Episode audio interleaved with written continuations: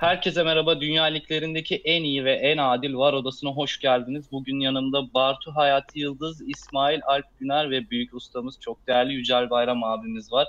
Ee, nasılsınız arkadaşlar ve Yücel abi?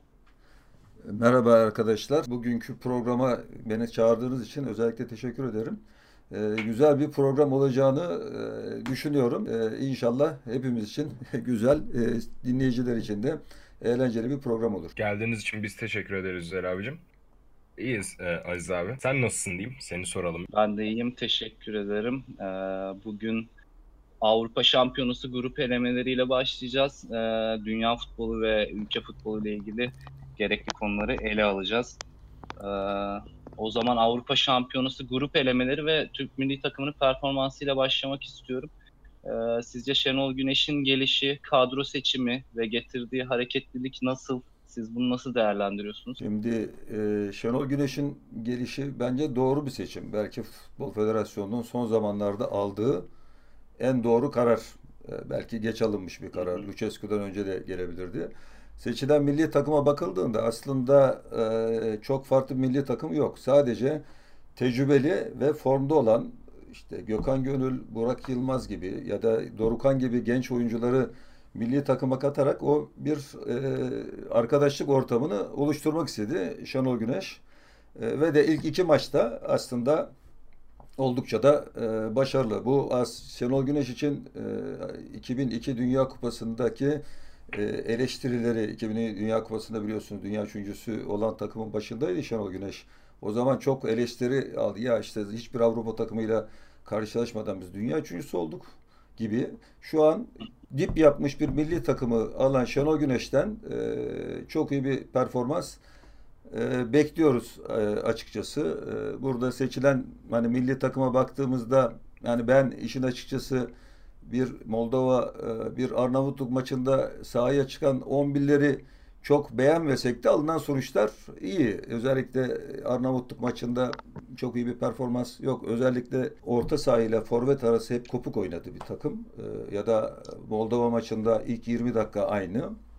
Ama şu bir gerçek bir enerji, bir sinerji yakalanmış durumda. Bu sinerjiyle e, sanırım e, milli takım bu sene e, gerekli sonuçları alacak. Fransa'nın arkasından da ben çıkacağına inanıyorum. Yani şu an ilk etapta söyleyeceklerim e, bunlar. E, söz hakkı geldiğinde ben tekrar değerlendirme yaparım. Teşekkürler ederim e, İcel abicim. Ben de milli takıma şöyle bakıyorum. Lucescu'nun gitmesini cidden destekliyordum. Hatta Şenol Güneş'in gelmesine en çok sevinenlerden biri de benimdir. Fakat şöyle bakıyorum ben olaya. Bir futbol kulübünün, bir ligde yer alan bir futbol kulübünün hocasını getirmeyi etik bulmuyorum. Bunu Fatih Terim e, geldiğinde de söylemiştim. Kesinlikle etik bir davranış değil ama milli takım açısından bakılınca çok doğru bir karar getirilebilecek en sağlam hocaya getirdiğimizi düşünüyorum. Takımdaki havayı değiştirdiği malum. Hani gözle görülür bir etkisi var.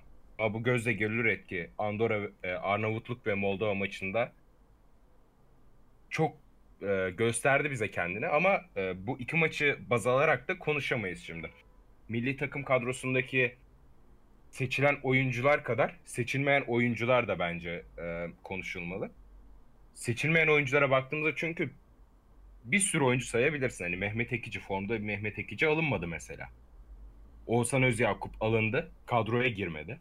Ne gereği vardı o zaman bu Oğuzhan Özyakup'un? Ee, bunları değerlendirdiğimde ben henüz kesin bir yorum yapmak istemiyorum gelecek e, Avrupa Şampiyonası eleme maçlarının daha sağlıklı sonuçlar getireceğini düşünüyorum ben. Anladım. Ee, sen ne düşünüyorsun İsmail? Bence Şenol Güneş kararı çok doğru bir karar. Hani Bartun dediği gibi gelebilecek en iyi adam geldi. Ama ben kadro seçimde beğenmedim. Yani oynattığı futbol güzel ama kadro seçimini cidden beğenmedim. Bence Cenk Cenk 11'de oynamamalı şeyde. Çünkü form yok. Son maçta güzel bir performans sergiledi. Morali yerine gelir, forma girer. Ama normalde Premier Lig'de hiç formu olmayan bir oyuncu. Hatta ilk 11'de çıkmıyor maçları galiba. izlemiyorum ama.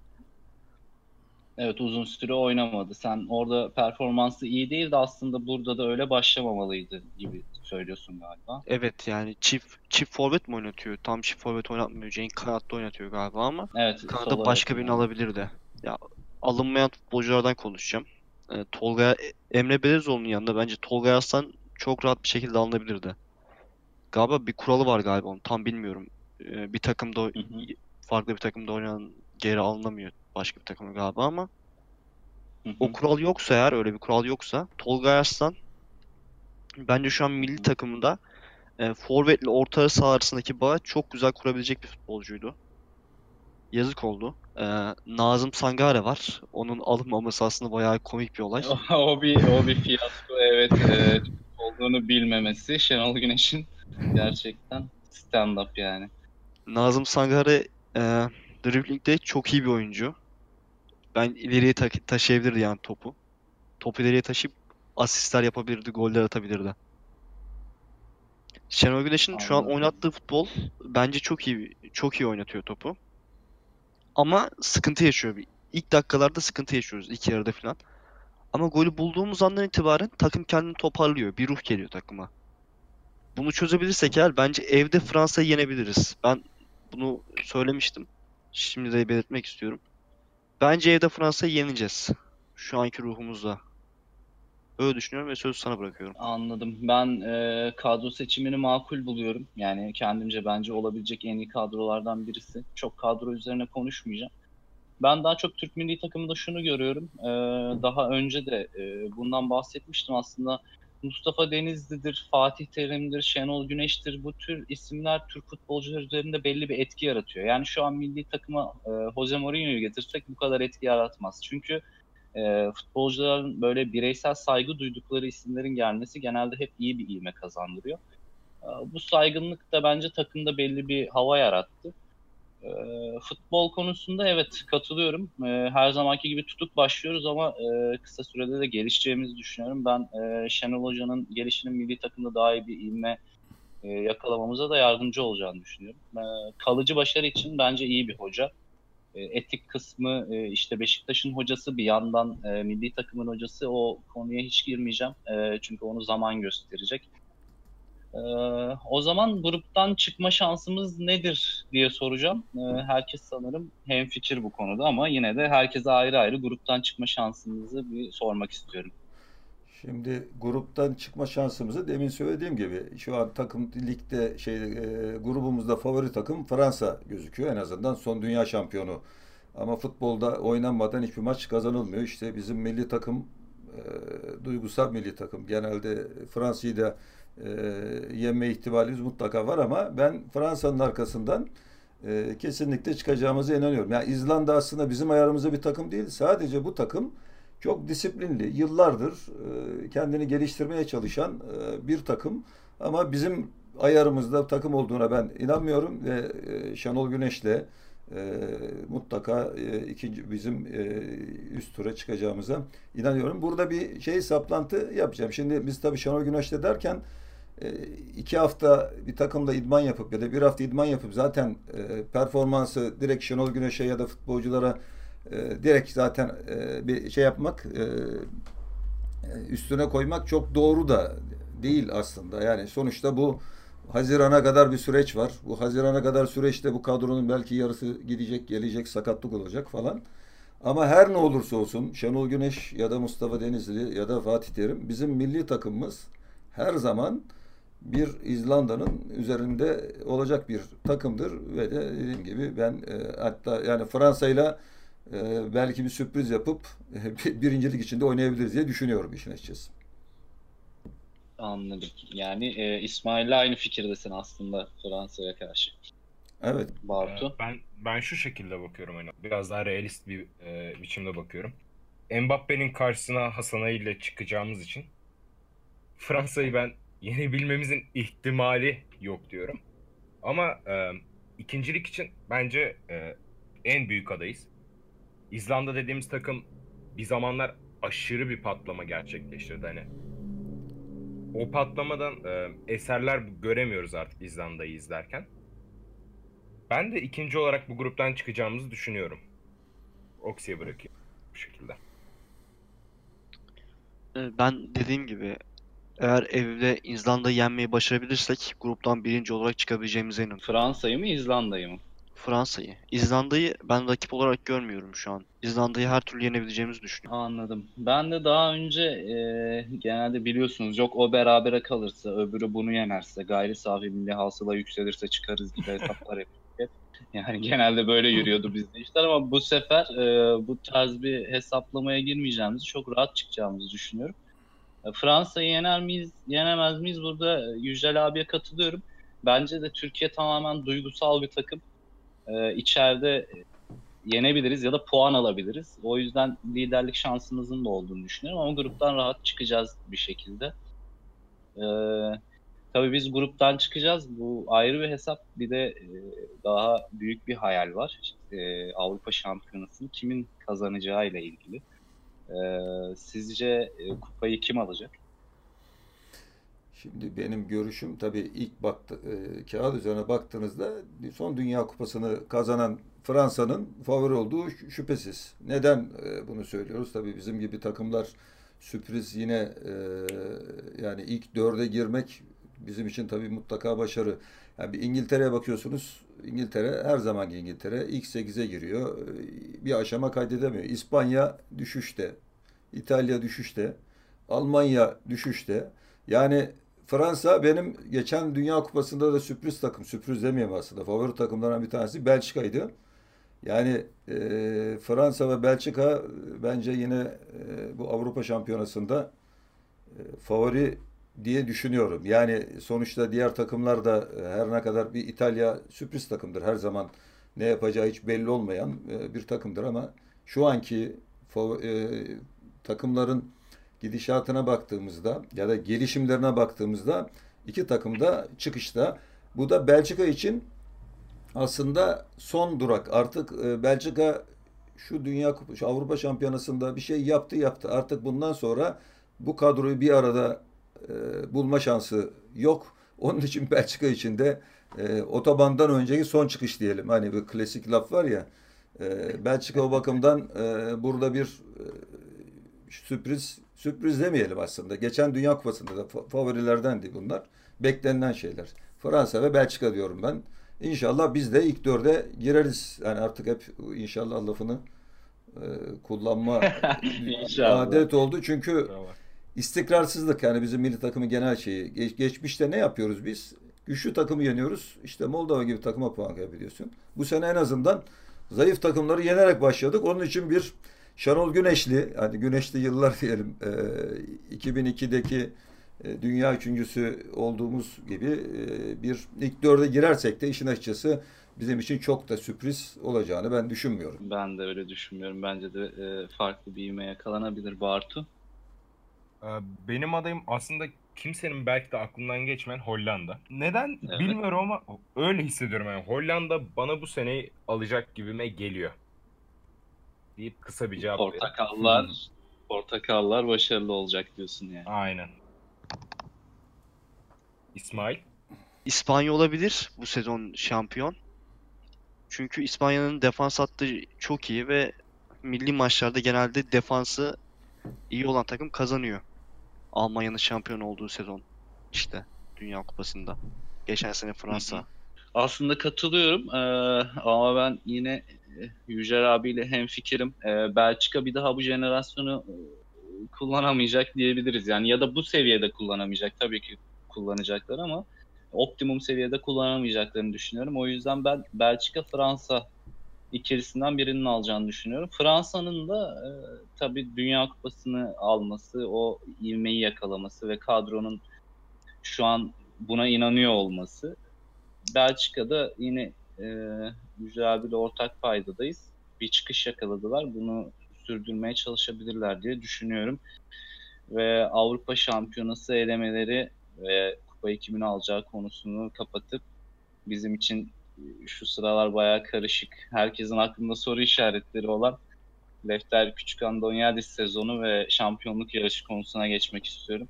Ee, önce yakın zamanda yaşandığı için e, düşüncelerinizi merak ediyorum. Galatasaray yönetiminin ibra edilmemesi hakkında ne düşünüyorsunuz? Ya da mali açıdan ibra edilip idari açıdan ibra edilmemesi hakkında ne düşünüyorsunuz diyeyim. Ya ben e, şöyle konuyu takip etmeye çalıştım. E, tabii mali yönden, genelde mali yönden ibra edilmez şeyler e, hani borçlardır falan filan ama idari yönünden herhalde pek karşılaşan bir durum değil. E, baktığımızda da hani e, ben şimdi televizyonda seyrediyorum. Genelde divan kurulunda olsun, yönetimde olsun hep belli yaşta insanlar var. Belli yaşın üstünde insanlar var.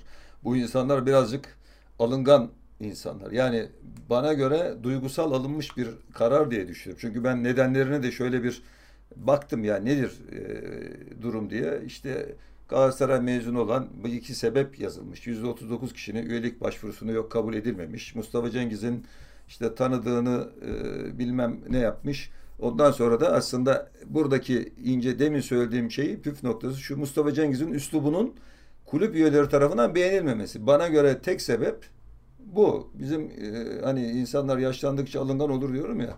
Bence profesyonel bir karar olduğunu düşünmüyorum. E, şöyle bir laf kullanmış bu Mustafa Cengiz. İbra edilmezsem mahkemeye giderim. Hadi ibra, etme, ibra etmeyin de görün gibi. Şimdi böyle olunca tabii e, artık karşılıklı bir e, profesyonellikten ziyade duygusallık öne çıkmış diye düşünüyorum. Yani e, Galatasaray gibi bir camiada e, daha profesyonel yaklaşılması lazım. Yani mali kısım ayrı yani mali ibra edilmeyebilir. Yani kulüp yönetimi çok iyi yönetmeyebilir. Bu şirketlerde de böyledir.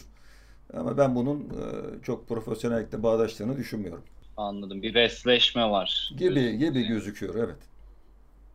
Anladım Bartu. Ben yorum yapayım. Ben bu konuda çünkü biliyorsun biraz doluyum.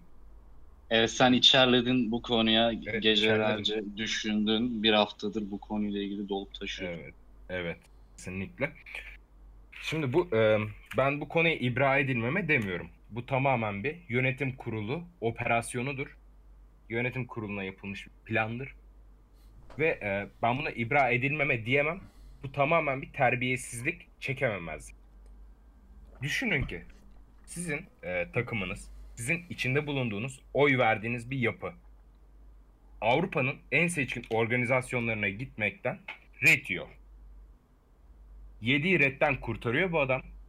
Ayakta tutuyor. Aynı zamanda bunu yaparken bütçeden çok kısmadan yine şampiyonla oynayan bir takım çıkartıyor. Ama Galatasaraylılar bu iyiliği görmüyor. Zaten biliyorsunuz ki Galatasaray'da hiçbir iyilik cezası kalmıyor. Sırf liseyi beslemediği için adamı ibra etmiyorlar. İbra etmeme nedenlerini okudum.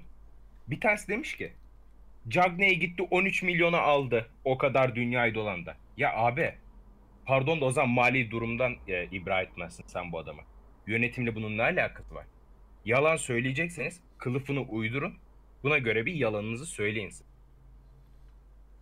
Yani aşırı saçma nedenleri var. Ha bir tanesi de desin ki bizi liselileri doyurmadı. istediğimizi yapmadı. Ben o yüzden ibra etmiyorum. Tamam etme. Helal olsun derim. Cidden dürüst adammış derim. Ama böyle bir şey diyen de yok hani. Ee, hepsi farklı bir kulüp buluyor ibra etmemesini. Liseyi doyurmayı da yani yanlış anlaşılmasın. Liselilerin e, isteğini yerine getirmemesi, ne bileyim işte bu üye konusu olsun, şey olsun. Bu konudan dolayı diyorum. Yanlış anlaşılma olmasın. Ya anladım yani iki tarafın çizgisi farklı liselerin çizgisinde yürümediği için Mustafa Cengiz'in çok da taraftarı olmadığını söylüyorsun. Kesinlikle, kesinlikle. Zaten Stötiko dediğimiz e, olayda da çok büyük bir patlama yapmıştı. Hani sonunda işte lise zihniyetini yıktık falan e, deyince taraftar oluşumumuz buna da kafayı taktığını düşünüyorum ben yönetim kurulunu. Anladım. Ee, İsmail. Ben olayı pek takip etmedim. Ee, liseliler falan onu şey yaptım. Ben herhalde şey için düşünmüştüm hani ibra edilmemesini. Cagney'i falan aldı. Cagney bir işe yaramadı. Onun için ibra ettiler falan düşündüm de olay bayağı derinmiş. Yani benim bunda bir yorumum yok takip etmediğim için. Anladım. Ben e, ben de haksızlık olarak buluyorum ama e, şuna da dikkat etmek lazım. Galatasaray genelde hep böyle beklenmedik kararlar alıyor. Yani şampiyonluk yarışındayken kendi ayağını sıkmak tam Galatasaray'dan beklenen bir hareket. E, tabii bunun farklı bir derinliği var. Şampiyonluk yarışını etkiler mi? İşte e, kulüpte huzursuzluk yaratır mı takım içinde gibi. E, ben en çok bu açıdan baktım. E, yönetimin ya da e, kurulun bu oylamayı yaparken aslında şampiyonluk yarışını düşünmesi gerekiyordu. E, ama düşünmediler. Ben de yanlışlık olarak buluyorum ama yarıştan düşürür mü e, o konuda tereddütteyim. E, buradan da zaten e, Başakşehir'in ekmeğine yağ sürmüş oldu gibi oldu aslında biraz. E, ama sizce Başakşehir kalan haftalarda puan kaybeder mi? Kaybederse de bu hangi haftalarda olur? Şimdi puan cetveline baktığımızda şu an Başakşehir 6 puanla ciddi bir avantajla giriyor son 10 haftaya kaç 8 haftaya. Yani ortada evet. aslında 24 puan var. Ee, şimdi Başakşehir'in maçlarına baktığımızda e, Beşiktaş ve Galatasaray'la kritik iki maçı var. Diğerleri aslında e, genelde küme düşme potasında oynayan. Onlar da e, aslında zorlu maçlar. Baktığınızda Galatasaray Beşiktaş maçında e, puan kaybedebilir e, gibi bir e, şeyimiz var. E, tespit var ama burada aslında şeyi belirleyecek olan sadece Başakşehir değil. Ben Galatasaray yana baktığımda e, Galatasaray'ın da en az e, Başakşehir'e kadar zorlu maçları var. Yani bunun içerisinde Fenerbahçe'yle maçı var, Beşiktaş'ta maçı var. Yani, yani Fenerbahçe düşme pattında e, görülüyor ama şu an sonuçta Fenerbahçe bu takım. E, dolayısıyla e, bence belirleyecek olan Başakşehir'in kaybedeceği puanlardan ziyade Galatasaray bu maçları alabilir mi bir e, masaya yatırmak lazım. Galatasaray'ın fiksturu e, şeye göre Başakşehir'e göre daha zor. Bir de şöyle bir gerçek var. Ben maçları da seyretmeye çalışıyorum. Başakşehir her maçta e, gerçekten derli toplu oynuyor ve e, hep force ediyor. Berabere kaldığı maçta da force ediyor ama Galatasaray'da özellikle deplasman maçlarına çok ciddi zorlanmaya başladı. Hani attı Antalya'ya 5 gol attı. Ya 6-0 yani. yani her pozisyon gol olabiliyor bazen ama çok da zorlanıyor. Bence şu an e, Başakşehir hani fixture'a baktığımızda e, çok daha avantajlı. En azından yüzde 51 diyelim Galatasaray'a göre 6 puan olmasına rağmen çok avantajlı giriyor. Bu sene e, Başakşehir şampiyon olacak gibi görülüyor. Yani genel duruma baktığımızda ve e, performanslara baktığımızda. Ve bekleyip göreceğiz de futbol oynanmadan kazanılmıyor ve 24 puan ciddi bir puan. Hani şeydeki evet. e, her şeyi etkileyecek bir e, puan cetvelinde var aslında. Puan da var ortada. Çünkü 8 hafta gerçekten şampiyonu konuşmak için de biraz aslında erken bir haftada diyebiliriz. Evet. Sıralamayı komple değiştirebilir doğru. Bartu sen ne düşünüyorsun? Ee, benim düşüncem şu yönde. Şimdi Başakşehir 6 puanlık bir fark açtı. Büyük bir fark aslında. Yani öyle küçümsenecek bir fark değil. Ama Fatih Terim şunu dedi. Biz önümüzdekine değil, kendimizin kazanmasına bakmamız lazım gibisinden bir şey söylemişti. Çok haklı. Başakşehir'in önünde ben e, Galatasaray Beşiktaş maçlarından daha kritik olarak Göztepe ve Konya maçlarını görüyorum. Çünkü ikisi de belli bir amaç uğruna oynuyorlar şu anda Konya ve Göztepe.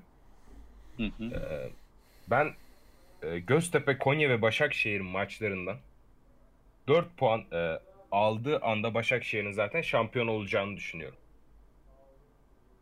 Bakalım ne hmm, gösterir ama Anladım. puan kaybeder mi? Kaybeder kesinlikle Başakşehir. Anladım. Oksi sen ne düşünüyorsun? Bence Başakşehir şampiyon olacak. Yani bunu şey yapmaya gerek yok. Çünkü Galatasaray'ın fikstürü cidden zor. Beşiktaş'ta maçı var. Fenerbahçe'yle maçı var. Malatya ile iki kere dört gün sonra aynı maçı var. Hani Malatya ile iki kere oynayacak arka arkaya. Sonra Konya Spor'la Konya'nın evinde maçı var. Rize ile maçı var. Yani bu saydığım maçlar inanılmaz zor maçlar. Hele Konya ile Rize hani Malatya o kadar olmasa da. Rize Spor yükselişte hatta en çok ikinci yarıda en çok puan toplayan takım Rize Spor. Ya da ikinci de olabilir. Onu tam bilmiyorum.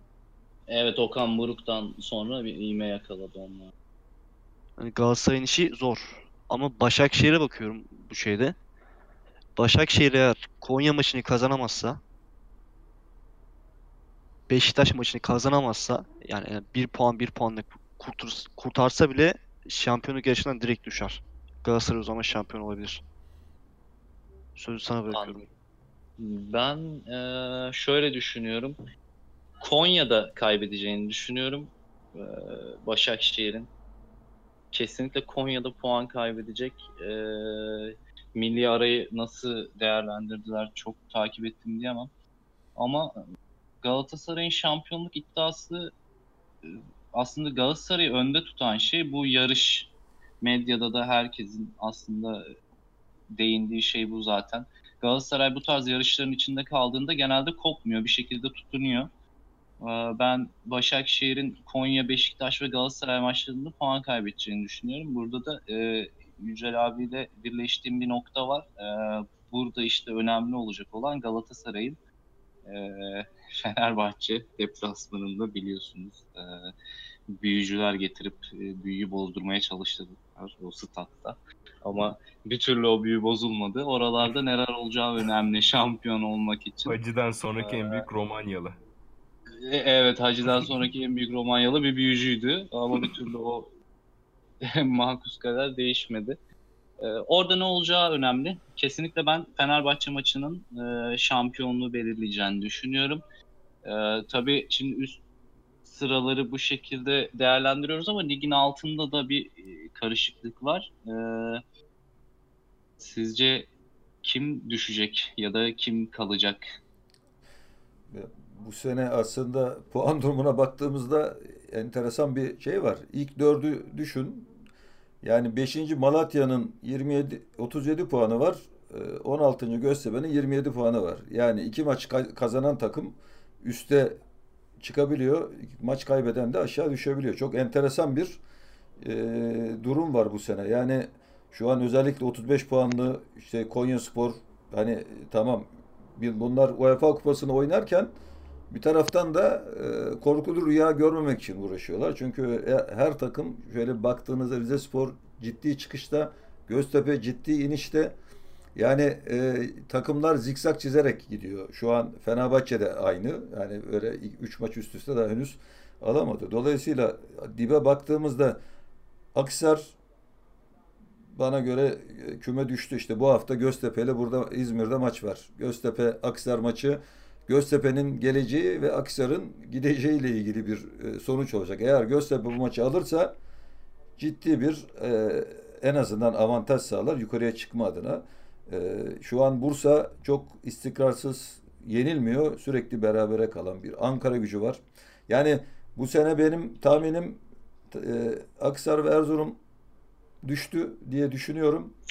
Dördüncü, üçüncü takım Ankara gücü, Bursa ve Göztepe arasında bir takım ki ben e, son maç Göztepe Ankara gücü e, yani Ankara gücünün de e, yani üçünün arasında e, yüzde 40 Ankara gücü diyorum. 30-30 olur ama e, burada Ankara gücü sanki e, daha şey istikrarsızlık anlamında gerek kulüp yönetimi gerek takım istikrarsızlığı e, düşme durumu söz konusu. Yani diğerleri ne kadar da potada olsa yani şu an kağıt üzerinde e, onlar gözüküyor. Benim düşüncelerim bunlar.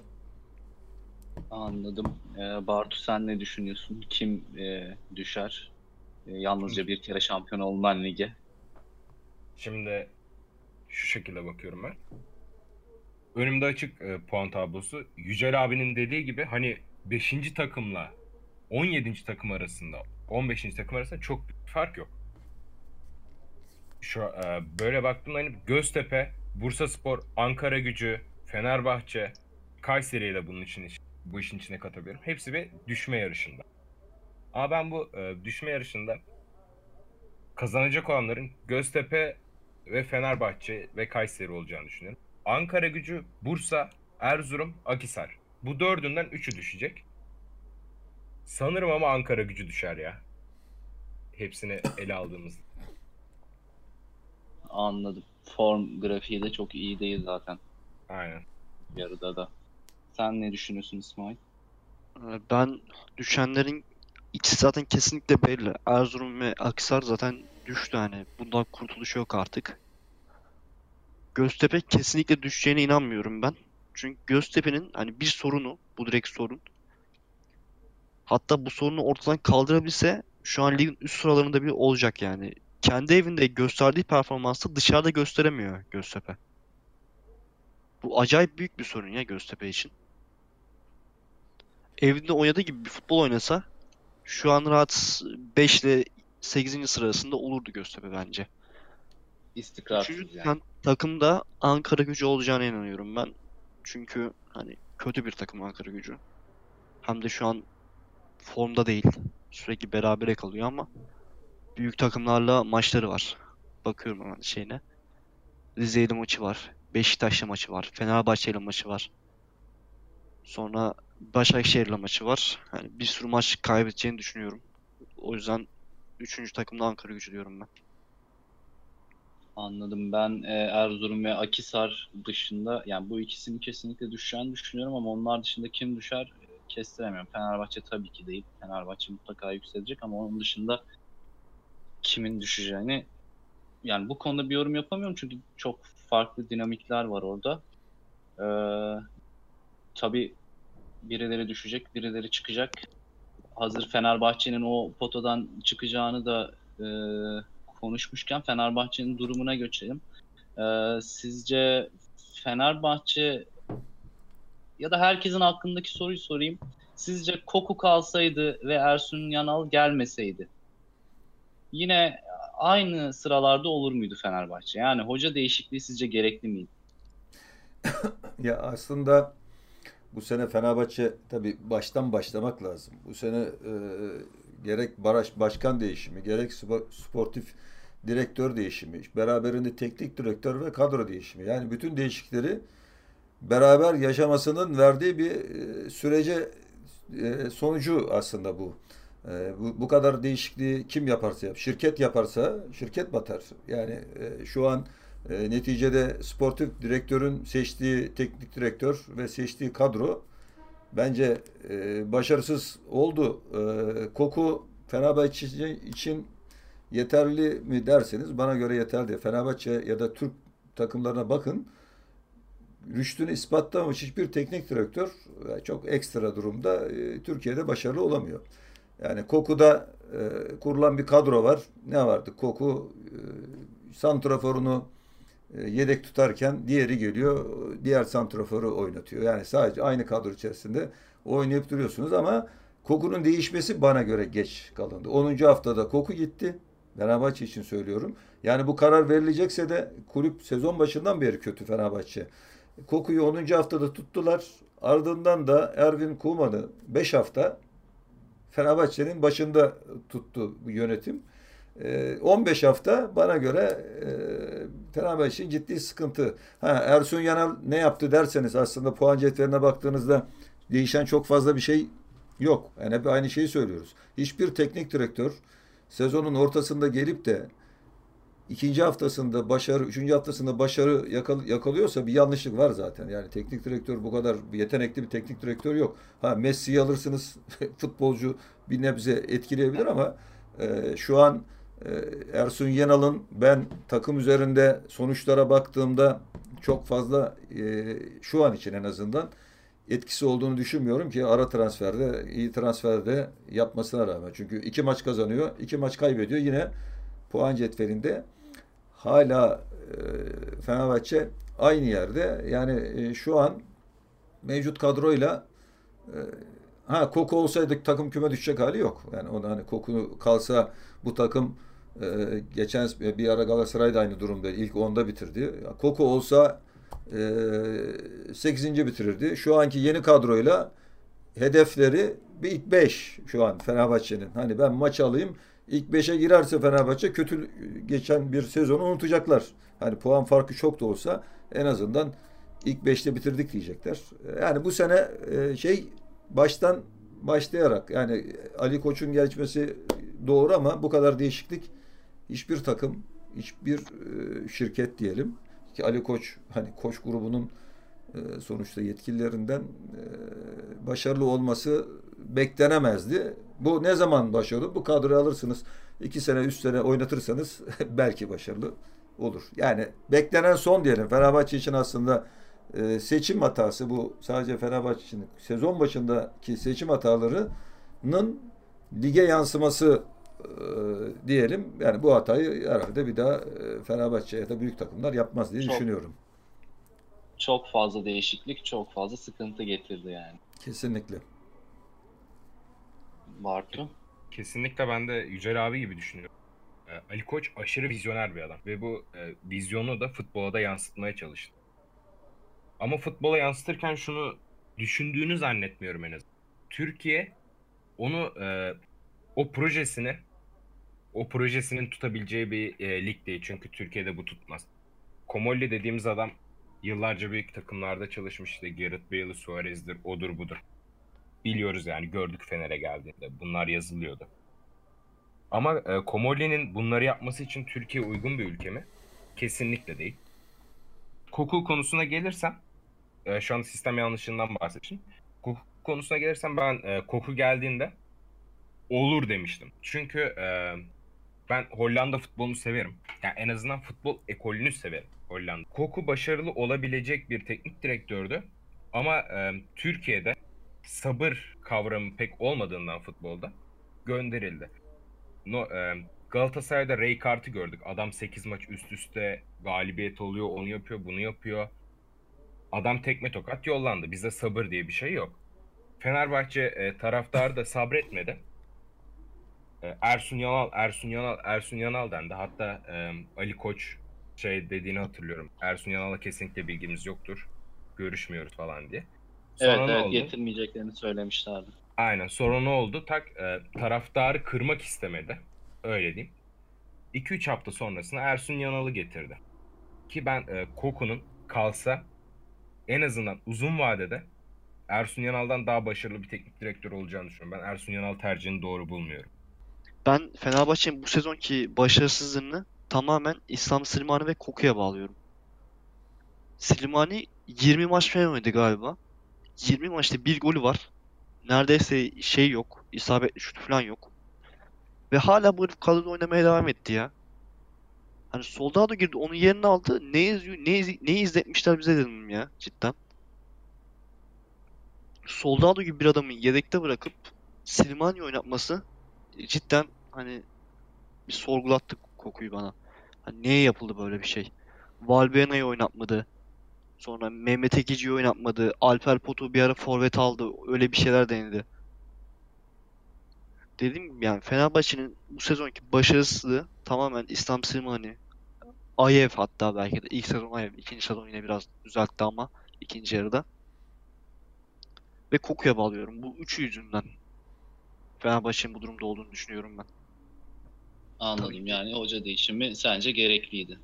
gerekli. Yine tabii bir sürü hani her şeyin değişmesi yine başarısızlık katkısı var ama yani genel olarak bu üç adamın yüzünden böyle olduğunu düşünüyorum. Anladım. Ben Komolli dışında bir hata olmadığını düşünüyorum sezon başında. Ee, sonuçta transferleri yapan da Komolli'ydi. Ee, bence Fenerbahçe'nin bu yılki tümörü e, ve şu an can çekişiyor olmasının sebebi Komolli. Komple e, silinseydi takımdan e, Koku kalsaydı sadece mesela yeni bir sportif direktör getirilseydi Fenerbahçe daha farklı bir yerde olurdu diye düşünüyorum. Benim e, fikrim bu yönde. Spor Toto birincilik e, yükselme yarışı ve tabii orada da düşecek takımlar var. Sizce e, nasıl sonuçlanacak? Şöyle bir durum var orada. Hem alt sıralar hem üst sıralar oldukça hareketli. Birbirlerine de çok yakınlar aslında. E, ligle, direkt birinci ligle benziyorlar. E, sizce kim yükselecek? Kim düşecek ya da? Şimdi bu seneki performanslara baktığımızda e, zaten ligin üst sıraları aslında daha gerçekçi. İşte Denizli Spor, Gençler Birliği, Osmanlı Spor, Hatay Spor. Şu an Denizli Spor belli bir ivme yakaladı. Son zamanlarda biraz sendeliyor ama e, işte kendi sahasında maç kaybetti, berabere kaldı. Gençler Birliği bir e, ilk yarıdan sonra dip yaptı tekrar çıkışta. Yani ikisi 54 puanla 6 puan fark var. Yine 8 hafta. Ee, Osmanlı ama e, burada benim e, şu anki favorim favorilerim eğer e, şu anda değerlendirdiğimizde Ben Denizli Spor ve Gençler Birliği'nin 1-2 olacağını düşünüyorum. Bunlar e, Süper Lig'e direkt çıkacak takımlar. Üçüncü takım her ne kadar şu an Osmanlı Spor, Hatay Spor, Antep, Altınordu, Ümraniye, Adana bunların hepsi potada.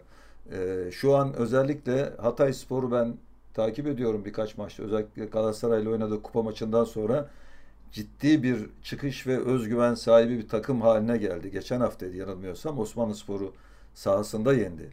Ee, evet. Ben e, evet, bu evet. takımların içerisinde şu anki performanslarına baktığımda ki 8 hafta uzun süre yine burada da e, Hatay Spor burada e, üçüncü takım olarak playofflardan e, çıkacak gibi gözüküyor. Yani yukarıdan baktığımızda. Yani aşağıda aşağıyı da değerlendireyim ben bu arada.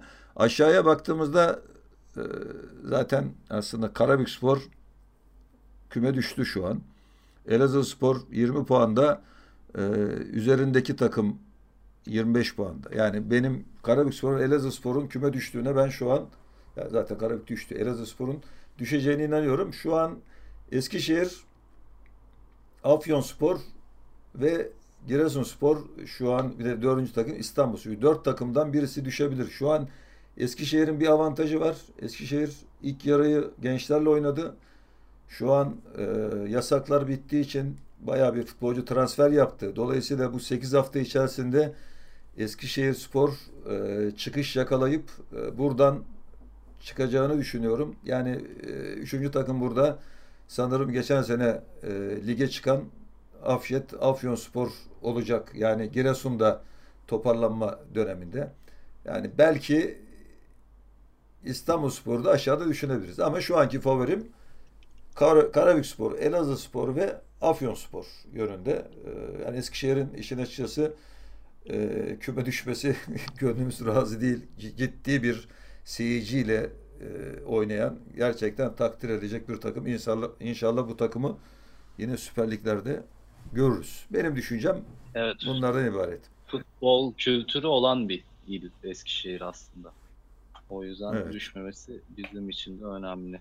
Sen ne düşünüyorsun Bartu?